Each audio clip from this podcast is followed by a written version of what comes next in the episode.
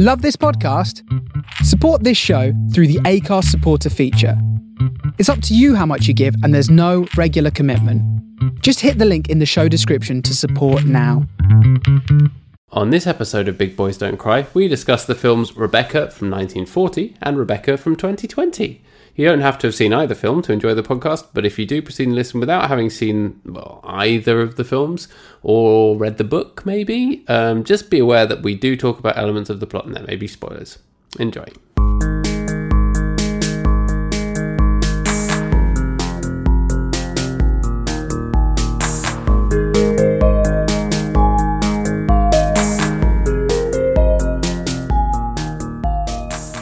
Hello, I can hear some strange squeaking noises. Hello, yes, it's me. I'm a distressed mouse. Do you oh, want to That's ask me what it's like being a distressed mouse? yes, what is it like being a distressed mouse? Not great, if I'm honest. No. Although it's amazing the places I can squeeze myself into. which is which is good in lockdown, having lots of spaces. You know, you can go on more adventures. Yeah, there's no rule about how many mice can get together, is No, there? exactly. The mice aren't in lockdown. Yeah, they're not um they're not in bubbles, are they? No, unless they're in one of those. What do they call it? A rat king. That's kind of like yeah, a the bubble, I Rat King.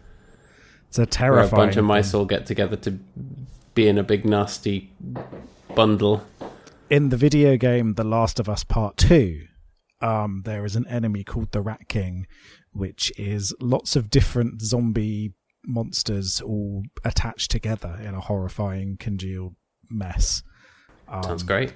and it's very hard to kill and very scary. And then when you are able to kill it, bits of it start coming off and attacking you separately, and it's very, very unpleasant. Lovely. Just what we need for you know the episode after Halloween. now that Halloween's over, we can stop talking about scary shit. It's like, well, not really. We're transitioning out of that, aren't we? Yeah, and and and I think the movies plural that we've watched for this week are that kind of transitionary period, aren't they? From Yeah. from from spooky to lovely. And it's been a week where, like, you know, it feels like well, winter is here. It was minus one this morning when I opened the door. Yeah, the mist was rolling in this morning. Um, Yep. Couldn't couldn't see properly outside of the house. Just lots of mist everywhere. The mist that's hanging around here feels like Harry Potter mist. You know, like the Dementors are going to come down and get me. Oh, that would be good. Not not to get you, but to have Harry Potter. Thanks a lot. Not not to get you specifically, but to to have to have that kind of mist is like the best mist. It is. It's good mist. It, it is atmospheric. I'll give you that. Yeah, it's I, brilliant. d- I don't dislike it. oh, I like a bit of mist. Um, Yeah. But this is where we are. This year is somehow still happening.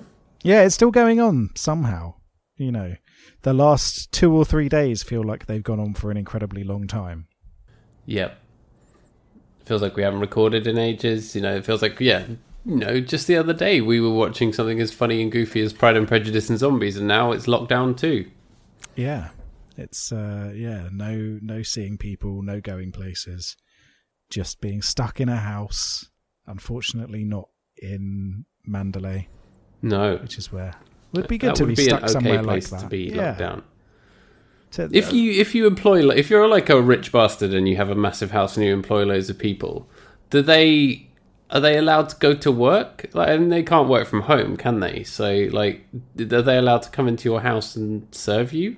That is a that is a really good question. We should really ask Jacob Rees-Mogg that, since I assume Yeah. he knows the answer. I'm sure he'd be really open with us about it. Yeah, I'm sure he would explain it perfectly. Yeah. Um, yeah, it's uh, yeah, that's that's very interesting actually. Um, I haven't thought about that.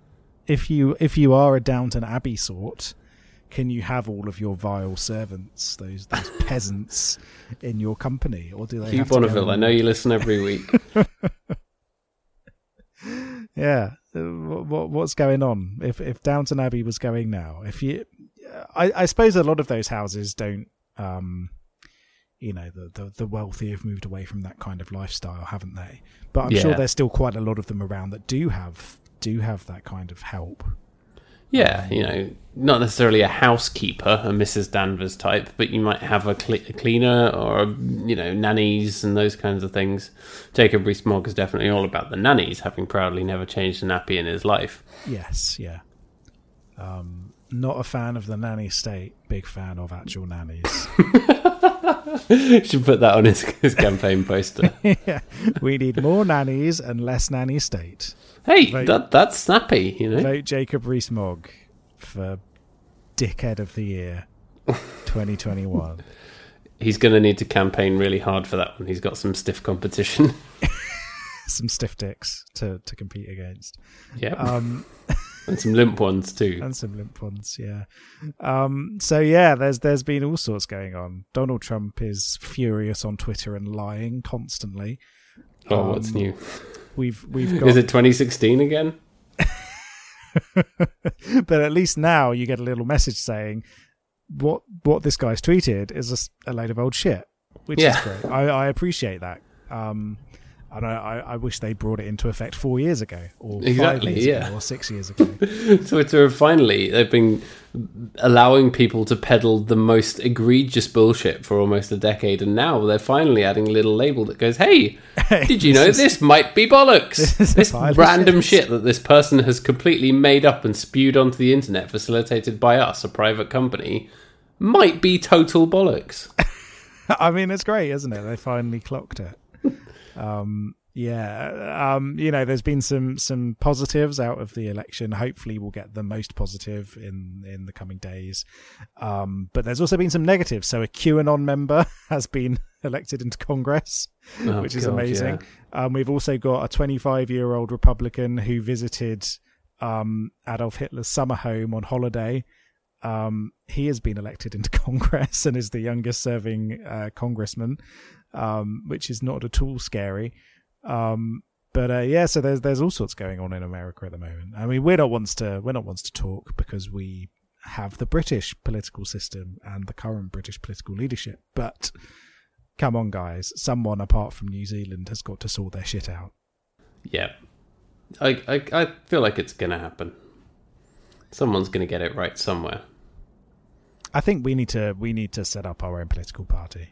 Yeah, definitely. Oh, I thought you were going to say we need to set up our own country. Oh, that too. Of the, the step one, set up our own country. Step two, set up our own political party. Step three, suppress any other political parties. Then we are presidents for life.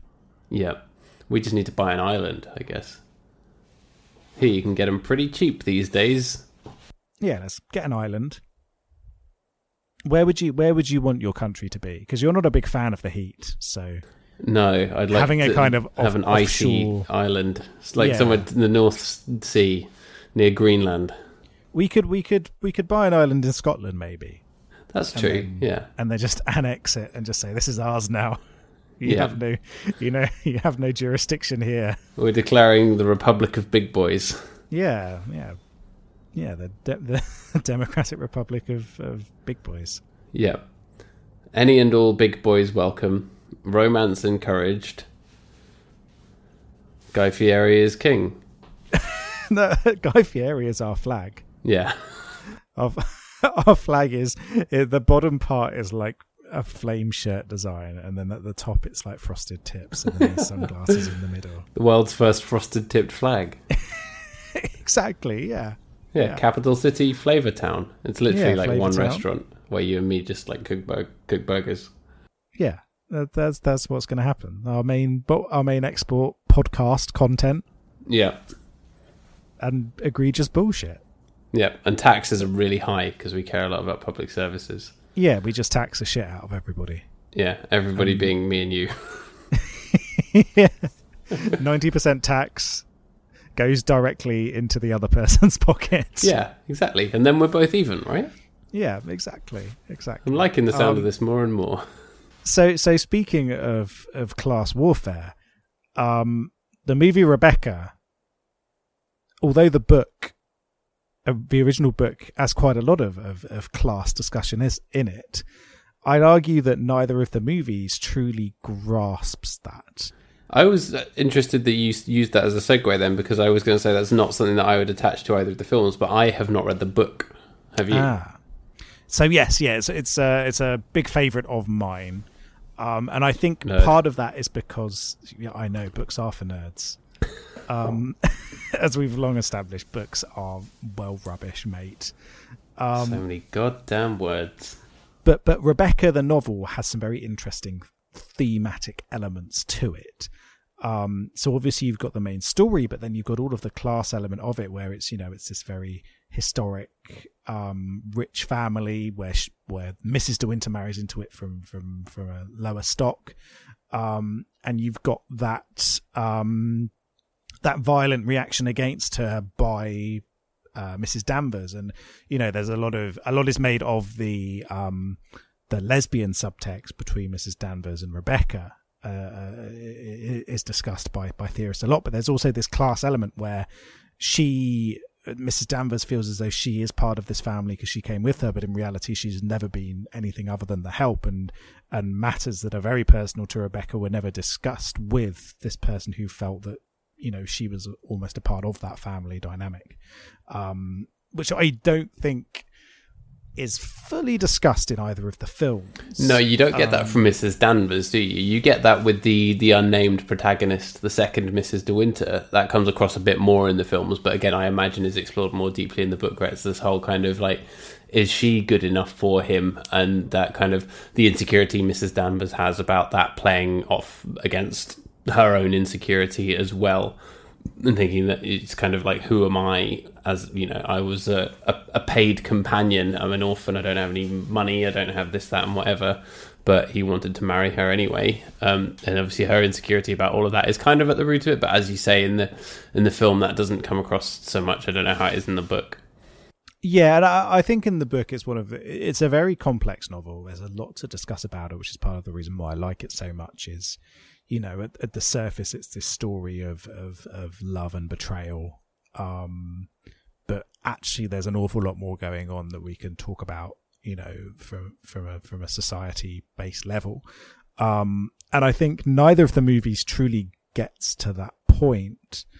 Um, and they very much focus on the actual plot and scary Mrs. Danvers um, a lot more. Goddamn um, movies and their plots. How, yeah, how dare they yeah. focus on the plot and try and tell a story? For fuck's sake, what are yeah, all these get... filmmakers doing?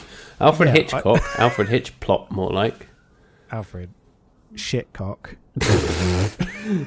he could hitch a plot onto anything. He could, he could. Um, but, uh, but yeah, so so had you watched um, had you watched the original Rebecca movie? Before? Yeah, I, I saw it a long time ago. I think when we were in first year of university. Excuse me. the long week. when we were in our um, first year of university, I think I saw it then. because it it's it's held up as one of those screenwriting masterpieces, isn't it? As well as having this this amazing literary um, background to it as well. And I remember thinking it was good at the time, but um, just f- from a purely kind of classic, you know, writing, screenwriting point of view, and knowing how great Hitchcock was, having seen some of his other works and stuff, it was very much all about Hitchcock for me um, at the time. But having watched rewatched it recently, I was I was completely floored by it. I thought it was amazing, and I, I appreciated the performances a lot more than I did before. You know, before because I saw it a long time ago. Before we became these the serious film critics that we are now, so I was able to get a lot more out of it actually this time around. Yeah, because we have developed into the greatest critical minds of our generation now. Yeah, no one could out critic us. No, exactly. Um, but yeah, so so so I, I think I probably I must have watched it at uni, but I think I'd already seen the original before then. Yeah. Um, you know, it's it's one of those those. Oh, you must watch Alfred Hitchcock's Rebecca. It's a classic film. That is what people say. Babe, it's brilliant. Um, and um, and yeah, and it is good. It is a good adaptation. I hadn't watched it in a very long time, um, and when people say things like that in that voice, you know that's that it usually means that they're wrong and it's actually a boring film. But in this case, I think it's not true. No, it, it's a very entertaining film. It's one of those movies of the era that really has stood the test of time, um, and is very rewatchable. Um, one of the things that I found very interesting is that I didn't remember how sanitized it was in comparison to the original work and into in comparison to the the the second well not the second movie but the most recent movie um, of Rebecca in terms of of certain plot elements. So spoiler alert for a novel that's nearly 100 years old now. Um, god yeah. but but Rebecca is not a very nice person. Um, she was a bad woman we we get to use our favorite term. She she is cucking Maxim de Winter, isn't she? Um, which is which is which He doesn't get cucked in the film he- or the book. He's been pre-cucked. yeah, yeah, the cucking happens off screen. Yeah. Um, the cucking is in media res. Um, but um, but yeah. So and then he he shoots and kills her in in the book, and this you find out. Um, you know, it's the big twist is you think the whole time that Maxim is, is finding it very hard to get over the death of Rebecca, um, and and the new Mrs. De Winter, the second Mrs. De Winter, she can never compare, um, and that's what she's worried about. But in reality, he hated her, and she was cruel to him, and a very manipulative person, and eventually he shot her, and then like made it look like she killed herself by by drowning and, and crashing her boat. Putting some holes in a boat. Yeah. Um but yes. Um and and I I did not remember that in the in the Hitchcock one instead it's that she fell over and banged her head or something instead and that's how she died. Yeah, Um, and that she which is- it still has the same thing of like she wanted him to kill her because she was terminally ill or whatever. Yes. but it's yeah. like he didn't really even do it. She tripped over. She tripped over the door of the open dishwasher. she stood on yeah, what movie was that? Was that Garden, Garden State? State. Yeah. Um, Alfred she- Hitchcock's Garden State. Alfred Hitchcock's Garden State. She stood on a rake in the garden and it went up and hit her in the head. Yeah, and, then, then she, she slipped on a into a- banana skin And she fell into a cactus patch. Um and, yeah, and then rolled that- into the sea. Yeah, and then that's how she died. Um yeah, which I don't remember it being that sanitized. Clearly they didn't feel comfortable making it as as violent as as the original work. Um It was 1940, right? it was I mean, yeah, so at that point in film, you have to think film is still a new medium.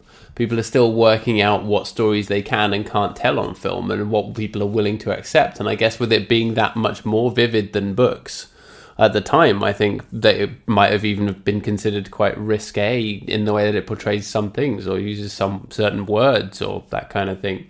For the time, it was probably it was ahead of its time, I imagine. Yeah, yeah. Um and and it's interesting because it is seen as this, you know, this incredible classic film, you know.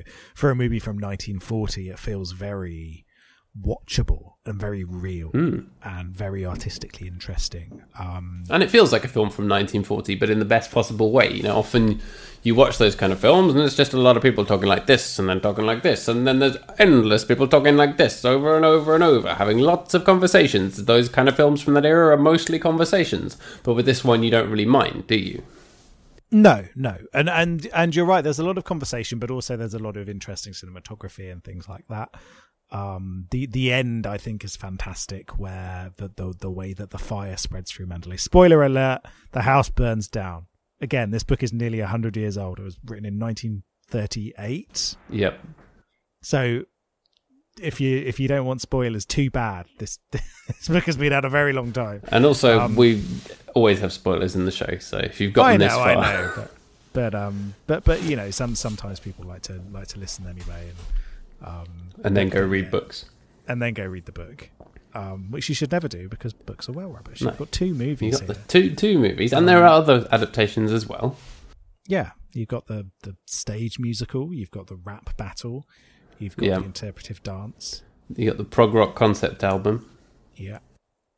Um, exactly. It's uh, it's it's all good. In fact, there, there's a very funny adaptation. I can't remember um, who did it, but it's a a comic of Rebecca, but it's it's like the prequel to Rebecca, um, where it's basically uh, Rebecca Oh, walking so around it shows the, the house, and then Mrs. Danvers going, "You'll never be as good as the second Mrs. De Winter." which I think was yeah very funny. I can't remember who did it, but one um one one webcomic artist I think it was um did it, and it's it's it's very well done. Um, but yeah, but is one of those stories which was really um it, it's been incredibly influential, and obviously it's become one of these great tales to be sold. And I think that there is this timeless quality to the story um you know because it because it's all about inadequacy and family and relationships and trust um which i think a lot of people can get behind and a lot of people can find that very interesting um but what's what's fascinating is the way that that can then be romanticized. So I mean, Hmm. from your perspective as a soy boy beta cuck, um, A woke man on the left. Maxim de Winter murders his wife. I'm not sure he is a very good human being. She was going to die anyway, though, and She- she... wanted to die, and she tricked him into doing it. But he didn't what? know that, and then he shot and killed his wife. What happens in the um, the 2020 version? I can't remember. Uh, It's been over a week since I watched it. yeah, exactly. My memories are all of the Hitchcock one. Um, so so yeah, in in the the, the 2020 version, um, by Ben Wheatley, um, basically generally that's part of the plot follows the book. So again, he she sort of gets him into such a rage that he then shoots her and kills her. Um, and um, and yeah, I think yeah, Rebecca is a as a monstrous human being who's also having sex with her cousin. That's not good. No, Um, her is- extremely smug, weird cousin. yeah, exactly. Um, but um, but even so, th- that does not necessarily justify her husband shooting her dead. Well, it was Um, 1938. You know, they did things differently back then. yeah, if you didn't like your wife, you shot her. Um, Yeah, you couldn't get a divorce. That didn't happen until Henry VIII in 1945. Yeah, Henry VIII in 1945 brought in divorce. After he won the Second World War, yeah, he was like, "I want to divorce my wife." that's what the Second World War was really about. Was Yeah. Henry VIII wanted to divorce his wife? Yeah, everyone Um, knows that. Yeah, exactly. That is Adolf Hitler was all like, "Oh no, you can't do that, mate. Yeah, I'm going to take over Europe to prove it to you." And Henry VIII was like, Winston, come with me. And then they just beat him up. And then that was Yeah. Um, yeah, that's exactly right. Um, but but it, it's interesting is, is that, that it's very rarely discussed, I think, and neither of the movies really touches on it. That it's not a very nice thing to shoot your wife dead, even if she is a monster. Um, I guess that's because it's not from his point of view, is it? It's and No. it's not his story. It's a peripheral in that story that um, makes it okay, and in indeed, you know, it, it makes their romance work. Um, after the point where you think that um, it's not going to work, and she's gone, "Oh, you don't love me," uh, and then when the whole of the truth comes out, it brings them really clo- them closer together, and that I think is the genius of the story. yeah, yeah. Um, but I still, I, I don't trust a man who kills his wife. Let's Not even um, Armie Hammer, not even Armie Hammer in his Armand incredible Hammer, in his uh, incredible suit. Um, not even and his then. perfect moustache, like just like the Hitchcock version. um, so um, so yeah, so so did you enjoy the the Hitchcock version? I think maybe if we talk about that one first, and then we move Yeah. on to I, re- I really did. Yeah, it's it's an. I was really in the mood for an old film, and I think it, it really hit that spot. But yeah, I was thoroughly compelled, and I thought the the dialogue was brilliant. It was really, really you know whip smart dialogue and great conversations that just revealed so much.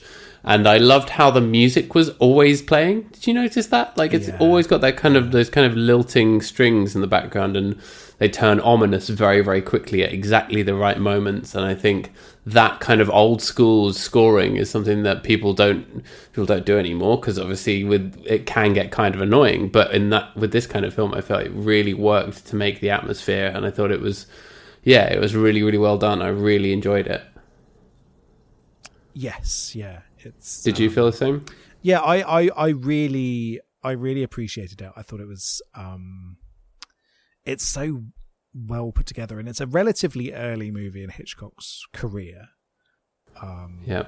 you know, it is 1940. Um, His first film under contract with producer David O. Russell. um, related to Carano from from the AAS, I believe. Um, it was David O. Selznick. I like. um but um but yeah it's it's it's a it's a it's a wonderful movie incredible performances as well um oh, he also produced um, Gone with the Wind. yes Yeah, I don't know if I've ever seen it. it's fine um, It's very long. it's long it's it's odd it's not got the best sort of um, politics, obviously. Uh, so yeah, it's an interesting one. Maybe we should talk about that sometime, actually. Um, but um, but yeah, and I think and that you know, of course stars Olivia de Havilland, who is um, Joan Fontaine's sister. Um, oh really? Oh, okay. Yeah. Um, but then yeah, you look at the you look at the the the, the main cast, and you know Laurence Olivier, Joan Fontaine, um, and Judith Anderson as Mrs. Danvers is is you know she's she's great in that, and I think there's a lot then um, for for um, for the for the for the second movie, the, the 2020 um, version, to really live up to. Um, but I think performance wise, it nearly does the job. Um, Yeah, I'd say so. you know, I think um, I think uh, Kristin Scott Thomas is possibly even better as Mrs. Danvers. I absolutely adore her. She is fantastic. yeah, Um, and and it's then- hard to improve on her performance in Under the Cherry Moon, obviously. but of course, of course. Um, but then, um, you know, Lily James, I think, is very good as as the second Mrs. De Winter, and I know that people have criticised her and criticised in particular Armie Hammer, but I think Armie Hammer's all right. I, think thought he, does was a fine. I think he does a fine job. You know, it's not it's not Laurence Olivier levels, but I think he does a perfectly fine job of playing a handsome man in the 1930s who's posh, which is Who's what posh and a wife shooter. yeah, and a wife shooter. So so a little bit of trivia for you about um about the uh the the original movie. Um and this is something that I've just found out now. Um uh, it had to they had to change the the death of Rebecca to comply with the Hollywood production code, which was a set of moral Ah, guidelines. And they used to have these kind of codes, didn't they? Like the Yeah. comics code. Um, so so um, it was um, it's more commonly known as the Hays Code, which I think we've talked about on the podcast before. Actually, I think I've talked Yeah. about it. Um, where and apparently part of the code is that the murder of the spouse had to be punished, so they had to change it that she accidentally died Right. um, in order to get around the fact that that Maxim, you know, um, you know, doesn't he doesn't get off scot free, um, but he's not imprisoned or or or, or given the death penalty, no. um, which which I think is, is what would have to happen otherwise. So um, so yeah, so so that's that's why she tripped over the dishwasher. yeah, that's why she she fell into the cactus patch. Yeah. Um, sucks to be you, Rebecca. Um, but but I think yeah, the original movie I think um, does stand up very well. I think it it, it misses out on some elements um, of the original work, but I think maybe I'm being a bit too critical there because you know it is hard to adapt any novel. Um, yeah. but gets Least of all in 1940. yeah, yeah, but I think it does get the core components in there um, quite well, you know. Um, but then you've got yeah this um, God sixty year wait for the for the for the one that we watched, and I was very much looking forward to Rebecca. 80 years. Oh yes, you're right. God. We had this discussion before, didn't we? How like 1980 is 40 years ago, yeah, and between 1940 and 1980 is 40 years. So we're as far away from 1980 now as this film was from Van Halen. God. This Yeah, is you think about things like that, and it feels like there's an impossible distance between those two things. yeah, that is that is terrifying, isn't it? It's absolutely Yeah. Um, Laurence Olivier lived to see Van Halen, is what I'm saying. and He died in them, 1989. um, and loved them. Um, Yeah, But- but yeah, huge Van Halen fan. but yeah, Rebecca 2020, I was I was really looking forward to because I'm a big fan of Ben Wheatley, the director. Um, and- Interesting direction for him, I thought. yes, um, and you know I'm a, I'm a big fan of the book, and I thought, oh yeah, I can see exactly how Ben Wheatley can make this very strange version of Rebecca. Um, you know his his adaptation of High Rise is is phenomenal. Um, I've still not seen that. it's very good, very interesting. You know, the the original novel is weird as all hell, um, and he manages to convert that to the screen very well. But I think it's a surprisingly restrained direction from him. It feels very classical in its approach and it feels very saccharine at times. So you get these odd moments of weirdness. I think some of the lighting in the introduction in her dream, where you've got that very strange red lighting coming up, feels very Ben Wheatley. Um, and then you've got her later dream sequences where there's all of the vines on the floor and things like that. Um, which again feels very much like him, as he's very strange. Do any of those kind of things happen in the book? I genuinely can't remember because it's been so bloody long since I read the book. Because Um, obviously there's no dream sequences with the Hitchcock version.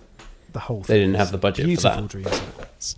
Um, but um, but but I think in general it's quite a restrained film. Um, Rebecca 2020, as we'll refer to it from now on. Yeah.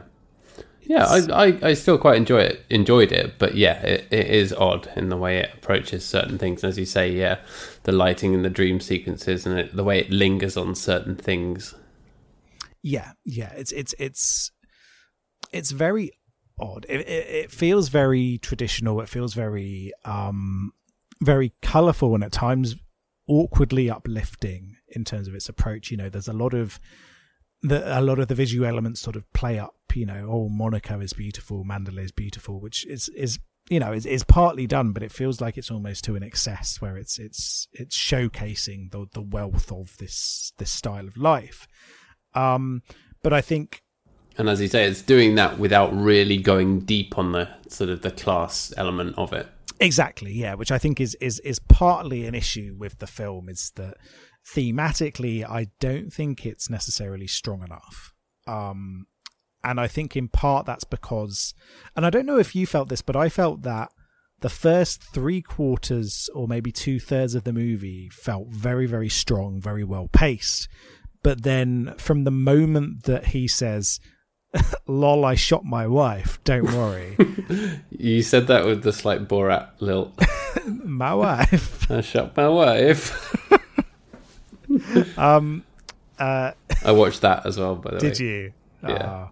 did you enjoy it? I did. I, I thought it was really good fun. There's uh, some of the scenes feel superfluous and not that useful to the story. Where it's just like I've just gone here to gross someone out about a baby, but like it's overall the the satirical content hits hard and it's, it's a lot more relevant than Borat should be in 2020. but there Oh, yeah. are some really really great moments, like the whole thing with the him faxing the ministry. Keep going back to the fax shop and the guy just patiently handing him the faxes.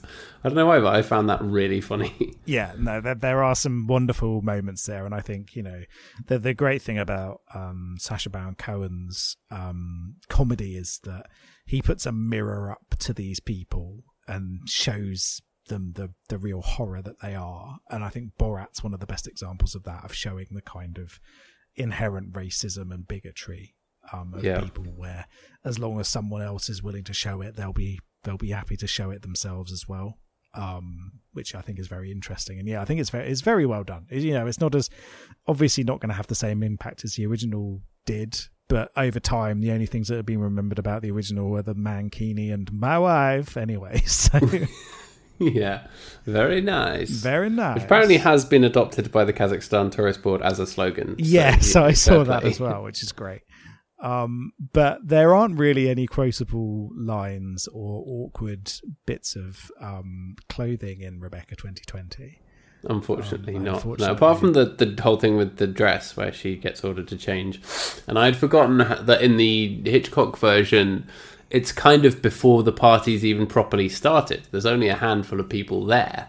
It never shows the entire ball, presumably maybe because of budget, budgetary constraints. But I find I found that almost more effective. That it's just him and kind of the family members she's already met, um, who see that her make that awkward faux pas. I felt like it was almost too it was overdone in the new version because it kind of showed her in front of everyone.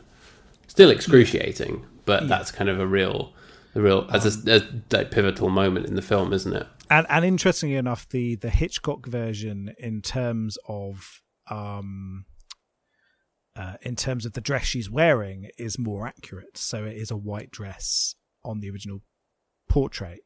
Um and and I guess maybe they they changed it into that red and black outfit because it's more you know inherently sexual i guess it's the color more of the colors Yeah. that are thought of to do with sex so it ties in more with rebecca's character And it tied in more with the color and the aesthetics of the film. You know, I mean, Hitchcock's film was in black and white, of course. So I mean, there's not much more you could have done with that. But I think they made a deliberate choice that did did well with the the color palette and the production of the film, which I thought was stunning, actually. Yes, yeah, no, it's it's very well done.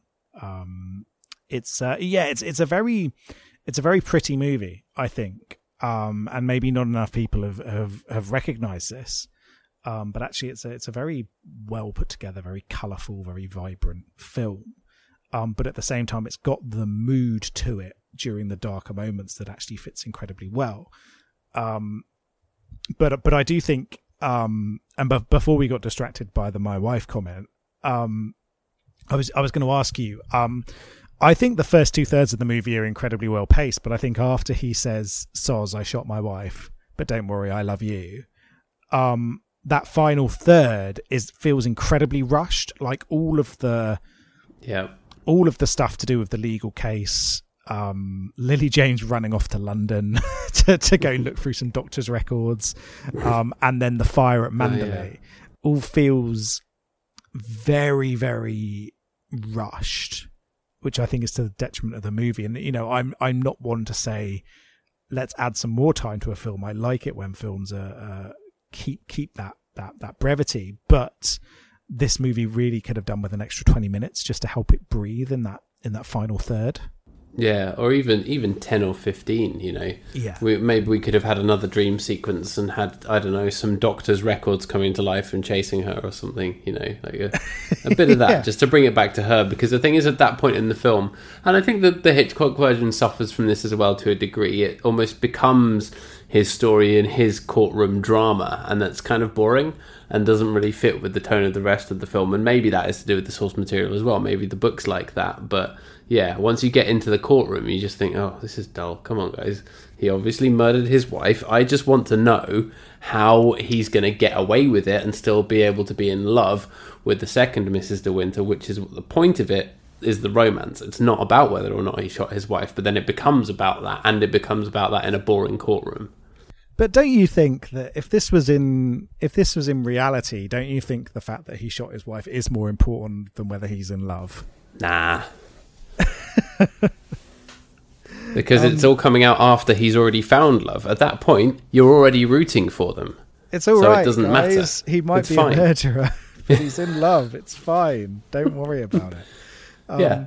That's how romance works. Um, like I, I, I feel as though I think the biggest problem with it. Well, there is a one incredibly bad problem with the film, which I'll get into in a bit. But the biggest problem, apart from that, is that the whole Manderley scene at the end, where it's on fire, is just way too short. Um, Yeah. Where Like, oh, there's a fire. Oh, yeah, there we go. there's go. a fire. Oh, Mrs. Danvers has jumped into the water. Too bad. That's the end.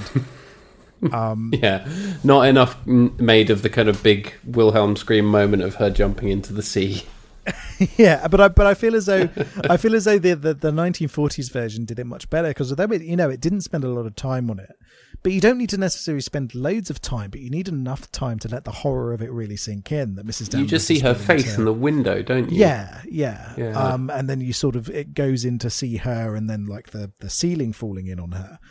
Um, and I, and that's really shocking, and it's really powerful. And I think the the the new version really didn't have that emotional punch. Um, at the end, that she was willing to let everything around her burn as a retaliation for the for the death of of the, the you know the, the the woman that she she grew up with um, that you know she she nurtured and she fostered. Um, and I feel as though yeah, it really didn't do a good enough job the new version of of of giving that that moment the the power and the time that it deserved. Yeah, because it's a really big and kind of shocking end. But I guess it's because almost at that point it's done, isn't it? He's, you know, well, sort of got off. You know, they they are happy together. There's just the small matter of the insane housekeeper to deal with, and I guess both films ha- suffer from that a little bit, where it's just like, yep, she's dead in the fire. Film is over. But I, but I think the, the the Hitchcock one gets it pretty much bang on in terms of you know it has that shocking conclusion, whereas I think the the Ben Wheatley one is kind of just like, oh yeah, shit, the house gets on fire, doesn't it? Okay, we'll put that in. It doesn't have enough of the, the kind of ominous loud strings that you had in 1940, or suddenly it's really loud. Yeah, that's what we want. That's what we Yeah. want from a movie. Um, but can I talk to you about the bit that is very very bad about Rebecca? Yeah, of course. 2020. is right at the end where they're in. Is it Cairo? They're in at the end. Oh, the the tacked on bit. Yeah, and they're like, "Oh, we're looking for our new home, but we found Oh, yeah. love." And it's like, "No, that is not right. that is very, very. we already wrong. know that. We kind of again, that's maybe being too explicit about the love and the romance, isn't it? Where And- and- you, you feel it from you. You are rooting for them because you see her as a, a vulnerable character and you identify with that you know you, you really really appreciate the the vulnerability and innocence that she brings and you you you want her to succeed but to actually have that depicted in that way is too much isn't it and i don't really i'm not even sure why because you want that for her but it's just like yeah you don't need to see it and also it completely goes against um the original work. Where in the original work, yes, they are traveling, but they're not necessarily traveling out of choice. It's because they can never escape the scandal that that and their house them. down lol well, yes, yeah, lol, lol, rich person's house burns down.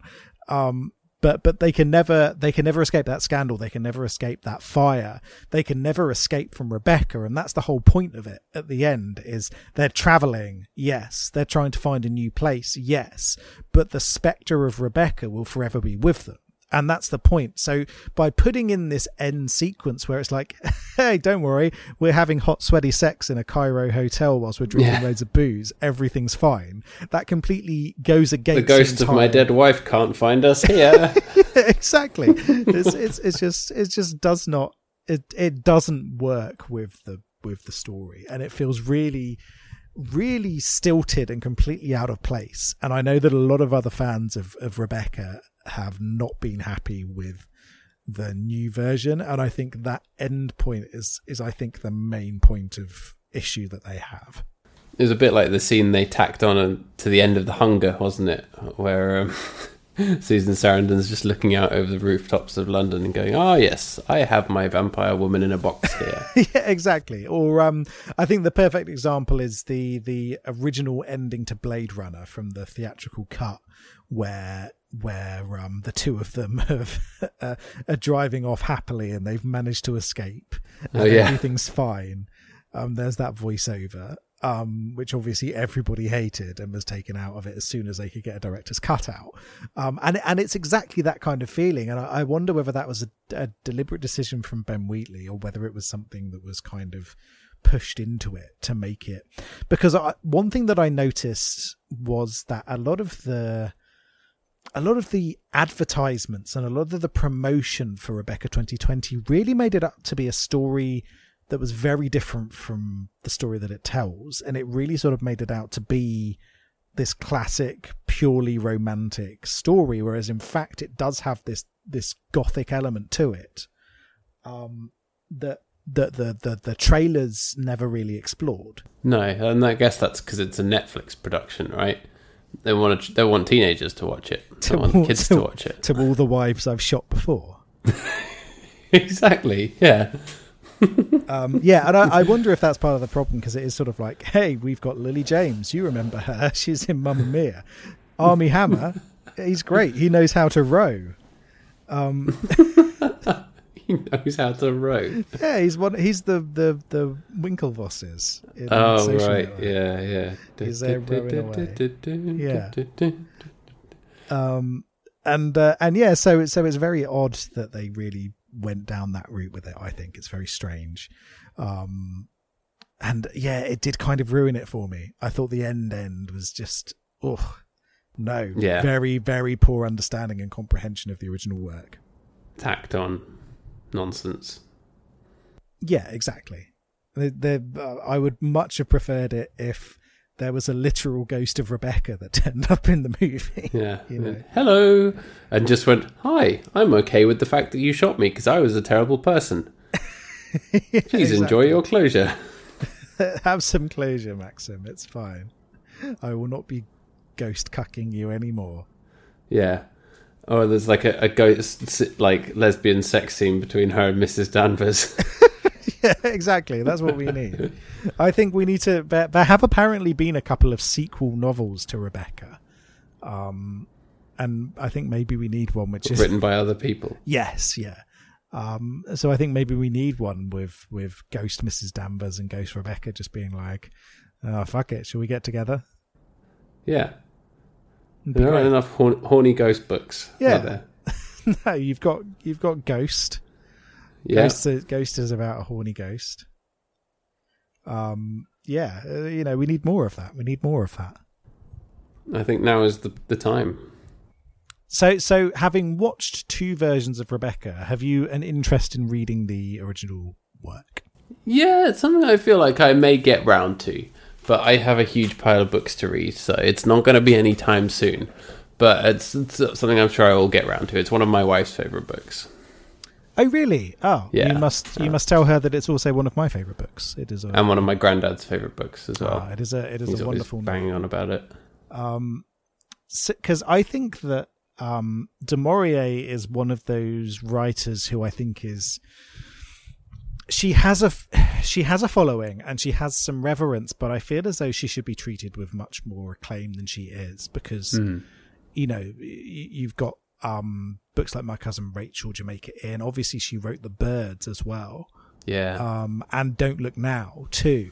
Um, It's uh, you know she is which um, people don't ne- don't necessarily know traces back to her. Do No, they? no, particularly exactly. do Don't Look Now, which is this really classic horror film. Yeah, yeah. Um, it's um, it's yeah, it's it's really interesting. Um, how diverse her works were, and I don't know. Have you ever read the the short story of the birds? No, I haven't. Um, because it is very very different from the film. Um, they're almost completely different, apart from the fact that there's murderous birds. so in um, one of them, birds aren't real. there's all a government conspiracy that they're solar powered.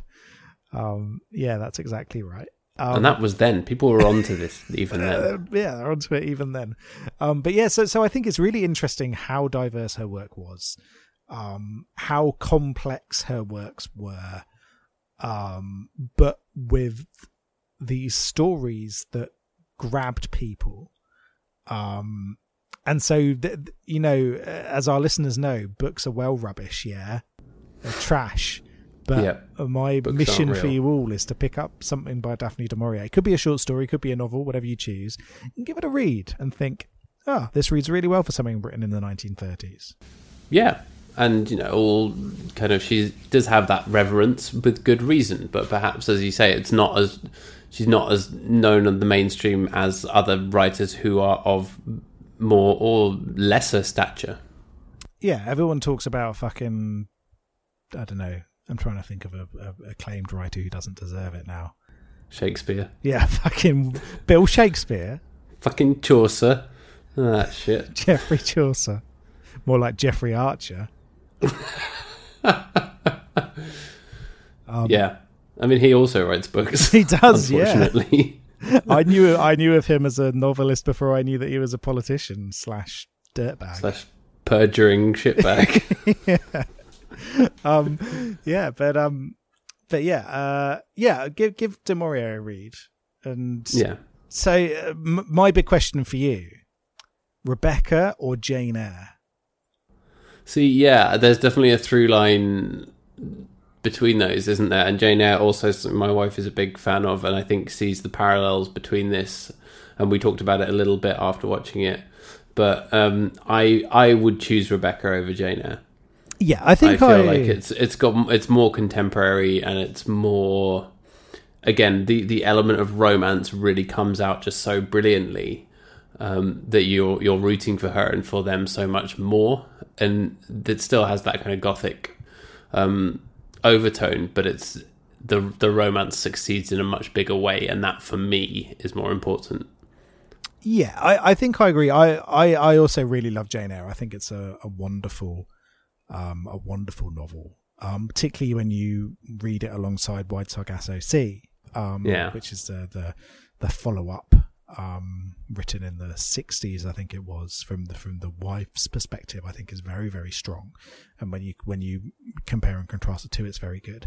At some point, I think we should watch the 2011 movie of Jane Eyre, um, which is which Hmm. I is haven't good seen it um, uh, directed by Cary Joji Fukunaga, uh, Fukunaga who did Oh, yeah. um, did uh, Beast of No Nation, Um, it's uh, yeah, it's uh, and he's directed No Time to Die as well, the most recent That's right. um, Bond movie, Which is never going to be released. no, it's never coming out. Oh, Um, so it's yeah, it's a really interesting movie. Um, it's got Mia Wasikowska, it's got Michael Fassbender.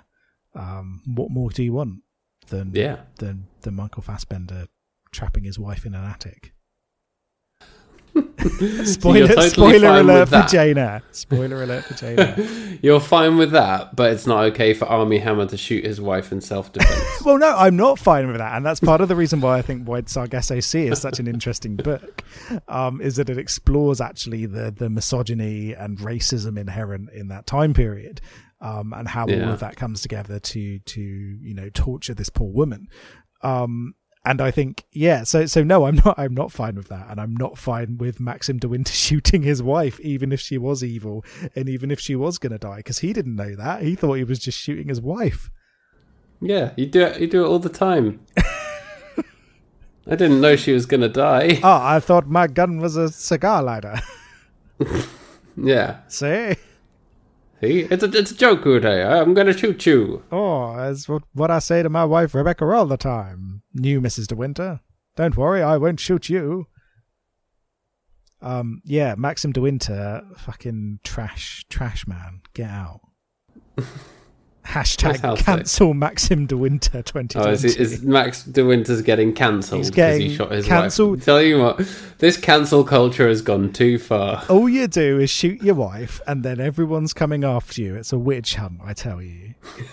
yeah, man can't even shoot I'm his gonna- wife anymore. I'm gonna go on Joe Rogan and talk about how it's fine that I shot my wife because she was bad, and then maybe all those liberals in the media will leave me alone. Yeah, and then uh, all the like right wing podcasts will be showing the clips from the Joe Rog- Joe Rogan podcast. And right wing people retweeted thousands and thousands of times a clip of Ma- Max De Winter going, "Yes, I shot my wife." I shot Joe my Rogan's wife, like, huh. she deserved it. Interesting. It I get paid the hil- most hilarious, insane, ridiculous, evil amount of money to make a bullshit podcast. I Let me talk about that for, for an hour, and then we can talk about how you shot your wife. A really badly recorded podcast as well. It sounds like it's in a couple of tin cans. It's awful. Yeah. Um, you'll have you'll have Ben Shapiro going. So hypothetically, if you shot your wife and she was evil, but she also was terminally ill, should you be sent to jail for it? I'd say no.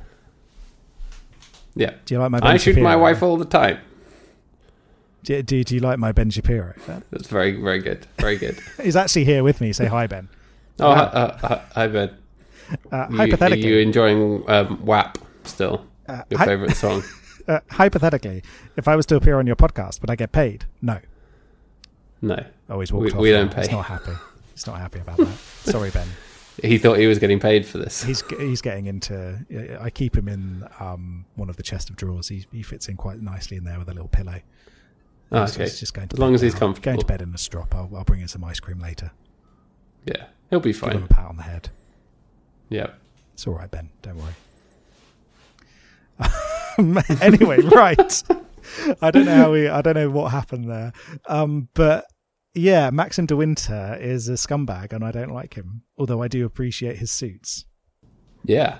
I think he, he's dressed very well in both versions of the film, and I appreciate the mustache. Yeah, no, it's a good. It's a good tash. Good tash. Um, Good film to kick off November. So, so have you got anything else you'd like to say about Rebecca? No, I don't think so. I, I enjoyed both of them. I, I did think the 2020, 2020 version was still enjoyable, despite the flaws that you mentioned, which I cannot deny. It was still an enjoyable and entertaining watch, and I think is well worth your time, as is the Hitchcock version, which I think I prefer of the two. Um, but yeah, both were decent, I thought. Yeah, so so I'd agree. Um, I I was slightly disappointed in Rebecca 2020 um, because of the issues thematically that it has, where I don't think it necessarily is a great adaptation of the original work. But I thought Yeah. it had some interesting moments. I thought it looked very good. I thought the performances in general were decent as well. Um, Kristin Scott Thomas is wonderful. Um, Yeah. so so yeah, so I, I enjoyed both of them. I thought they were they were both um they were both good. Oh, and our man Pete Doherty's in it as well. oh man, Pete. Um yeah, no, he's good. He's good. Um again playing playing a great little character. Um, but yeah. Um, so um, so how are we? Uh, do, do I want? Do you want me to give some trivia, or shall we rank them? You gave a little bit of trivia already, but if you've got some more, I'm always interested to hear it. Um, so so this was Sam Riley and Lily James's reunion after Pride and Prejudice and Zombies, obviously, which is great. Good. Um, Sam Riley and Armie Hammer were also both in Free Fire, the previous Ben Wheatley movie, oh yes. which is great. Um, so uh, Kristin Scott Thomas's character, Mrs. Danvers, states that Manderley had been a gift from Henry VIII, um, famous winner of World War Two. Yeah. Um, yeah. Kristin also played Anne Boleyn's mother in The Other Boleyn Girl, which centers on Huh. the relationship between Anne and King Henry VIII and is very bad. Set in 1946. exactly, exactly. um, yeah. So, uh, so, so yeah. So, so that'll that'll that'll do. I think. Um, little, little bit of trivia. So, how are we going to rank this? How many how many times would you shoot your wife before before dumping her body in the sea? Very good. Yeah. How, or how many times do you have to shoot your wife before you get invited onto Joe Rogan's podcast to talk about it? yeah, okay. How many how many bullets go into your wife before Joe Rogan will have you on his podcast? That's great. Um, so so should we do them separately? Yeah, I think so. Yeah. Um, so so I think I would give uh, seventeen to Alfred Hitchcock's Rebecca. Um, I think it is a, a wonderful movie. It's stood up very well to the test of time. Um, and yeah, it's good. It's f- for its time. It's a re- it's a really great movie. Um, for 2020, I'd maybe go for a 13. It's pretty. It it it works pretty well, but those thematic issues and a really bad ending do hold it back for me. Yeah, I I will agree with you on the Hitchcock one. I think that's that's pretty right. It's a pretty high score, but definitely well deserved. Um, but I'll go a couple higher on the newer one. I'll give it a 15. I felt like it was yeah, it's three quarters of the way there for me. I don't have the same qualms as you have with the divergence from the source material, and I thought it was very pretty and very well put together. Um, and I don't care that Mr. De Winter shot his wife. you just don't care. You're fine with it. You want to keep that patriarchy going, you scumbag. yep. You're after you're me. after those alt right populist dollars. Yeah, that's what I've become. You'll I need the money. A, set up a parlay account um, Parlay. or parlor. I don't know how it's pronounced. You know the new right wing version of Twitter. Oh, good. where you're I'm allowed really to be racist. Um, it's it's spelled P A R L E R. So for me, I pronounce it parlay, like the French for speak. But I've seen other Ah, people right, pronounce okay. it like parlor. Um, but I choose to believe it's parlay. But it's trash, basically. Trash. Yeah, trash Either way, racists. it's bad. Um, Either yeah. way, Ben Shapiro is on there right now going, Help me, I'm stuck in a drawer in a man's house. I've got a he's pillow. dressed me in a little elf costume. um, yeah. Um, so right, okay. Uh, what have we got up next then? What is what is coming up? Uh, well, as as previously mentioned, um, we wanted to give a big thanks and a shout out to Lizzie at Acast and her whole crew, who are just you know the greatest podcast hosts in the world, and we're grateful for everything they do. And I was chatting with Lizzie, and she said, "I said, did she have any requests?" And she wanted us to do "Isn't It Romantic," which is a nonsense Netflix film that came out last year that has Hemsworths in it. So why not? Oh right, this is the Rebel Wilson one, isn't it? Yeah, I've actually already seen it, but I'm going to watch it. You've already seen it, I say. I have not seen this. Um, all Yeah, it was one where we watched it last year. I watched it with my wife, and um, My wife. we were going to get around to talking about it, and we never did for the show. So I'm glad that we now have an excuse. Interestingly enough, I already know what I'm going to pick next. So we're going to be doing a Netflix double bill, which I'm super excited about. Um, Cool, cool. But uh, but yeah, I am. I But let's am- not spoil the surprise now. No, no, no, no. We will. Uh, we will. We will cover it next time out. But yeah, isn't it romantic? Yes, it is. Digging it. Uh, will it I be as romantic as a man shooting his wife? Is the no, question. nothing. Nothing could be as romantic as that kind of grand gesture. It's the- Exactly. That's what you do, isn't it? You want to show Yeah. your wife you love her? You shoot her. Lessons learnt from Rebecca. Yeah, if you love someone, you should let them go by shooting By them. let them go, we mean shoot them and dump their body at sea. Yeah, that's romance, folks. Alrighty. All right, so go and do that, and also um, send us your recommendations for films. You can reach us on Twitter at Big Boys Don't Pod, on the emails Big Boys Don't Cry podcast at gmail.com. Always love to hear from you. Um, there's a link in our show notes where you can give us money. Um, it's just a one off thing if you want to say thanks for all the time and effort that we put into this, and if you like the nonsense that we talk every week, um, give us a tip, basically. Yeah, and, and let us know. Have you ever had an affair with your cousin, you weirdos? um, have you ever shot your wife? Yeah, If you could burn down a big, expensive house, which house would you burn down? yeah. Does it belong to Jacob Rees-Mogg? Yay or nay? Answers on a postcard, please. to the usual address. exactly. All right, and we'll be back next week to talk about Isn't It Romantic? Alrighty. Bye bye. All right, bye.